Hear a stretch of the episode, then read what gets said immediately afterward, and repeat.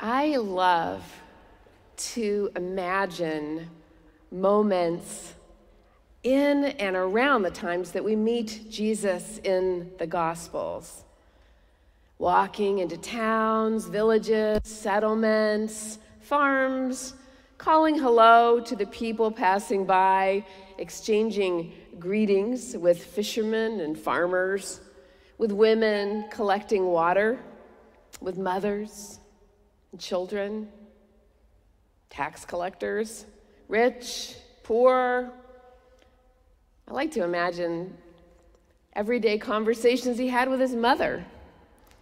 And I love knowing that in his human life he ate and drank and studied and prayed and taught and learned and laughed and cried. I'm sure that sometimes, like us, he laughed until his stomach ached. That kind of joy. I love that he lived, and I love how he lived. As we're told, fully human and fully divine. And that fully human part matters to me that he was a human person that could smell and taste and, and feel, that he could feel the touch of rough wool of a blanket, taste the tang of wine, enjoy the warmth of fresh baked bread, feel the winter sun on his face after a cold night. In this way, connecting with all of us, with, with our tasting and smelling and laughing and and crying, our feeling sad and feeling loved, and all the other feelings, our humanness. The experience of this human, Jesus, who lived among us and could feel what we feel, matters so much. It matters that Jesus spoke to us from the experience of being human, spoke to us human to human.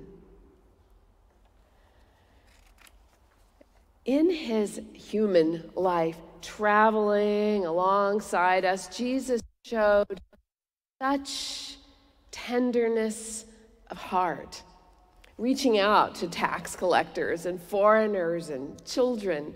He showed over and over again that no one is outside the scope of God's love, abundant love. He showed us this by loving us all.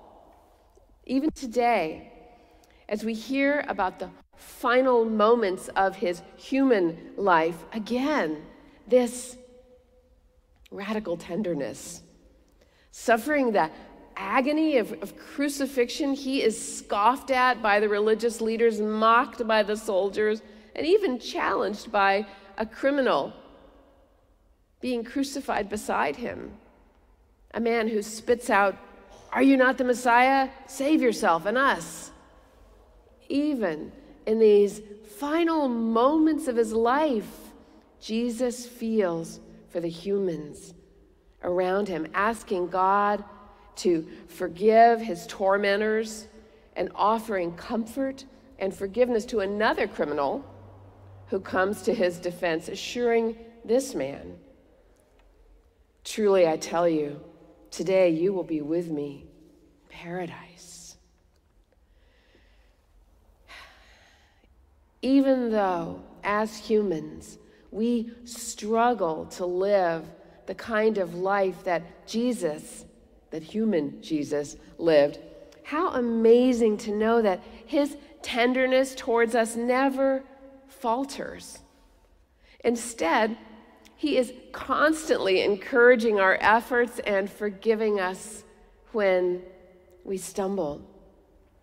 And in the passage that you just heard from Colossians, we hear that, that through him, God well, through him in this human to human connection, God is enabling us to share in the inheritance of the saints in the light.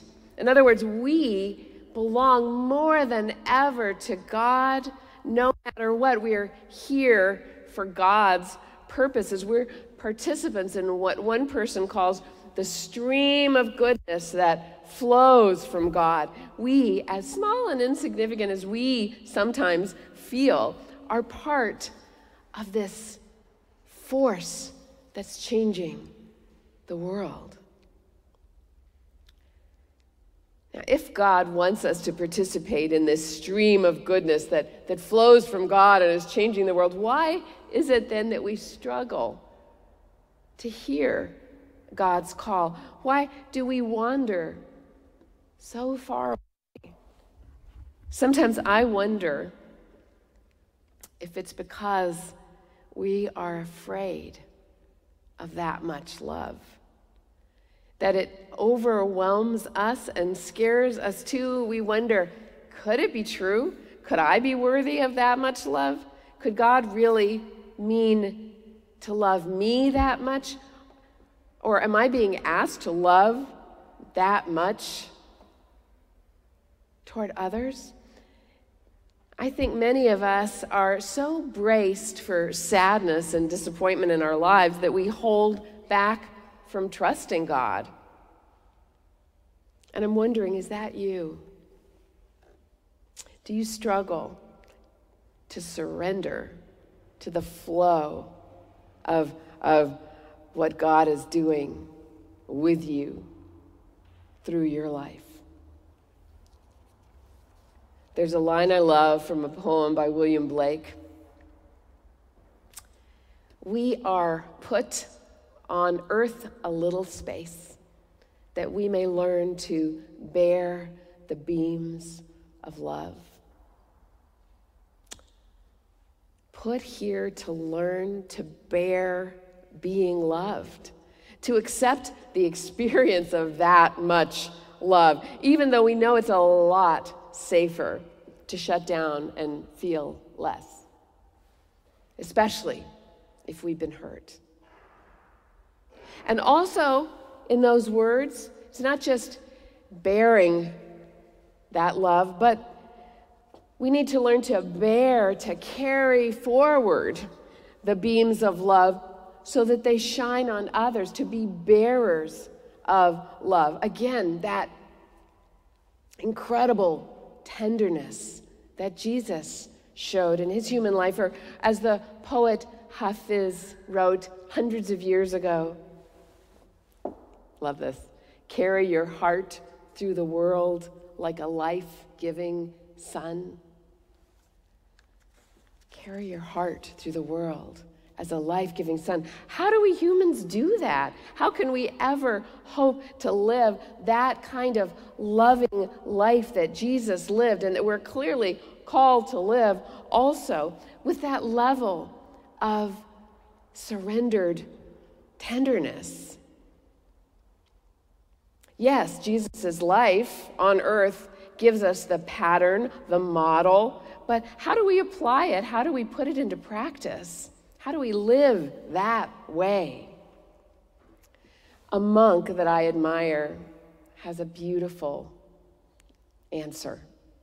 He writes, paradoxically, we live within the embrace of Christ, whose arms are nailed to the cross. What we say and do, and even what we think and feel and intend, all these are saturated with meaning, supercharged by a renewable energy source whose power holds us in being. Hear that?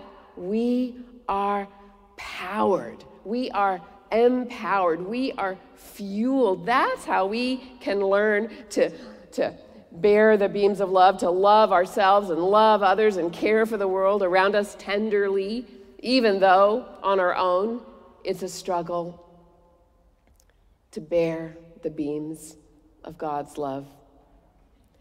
The story of how we are powered comes to us this morning in the second half of the letter to the Colossians.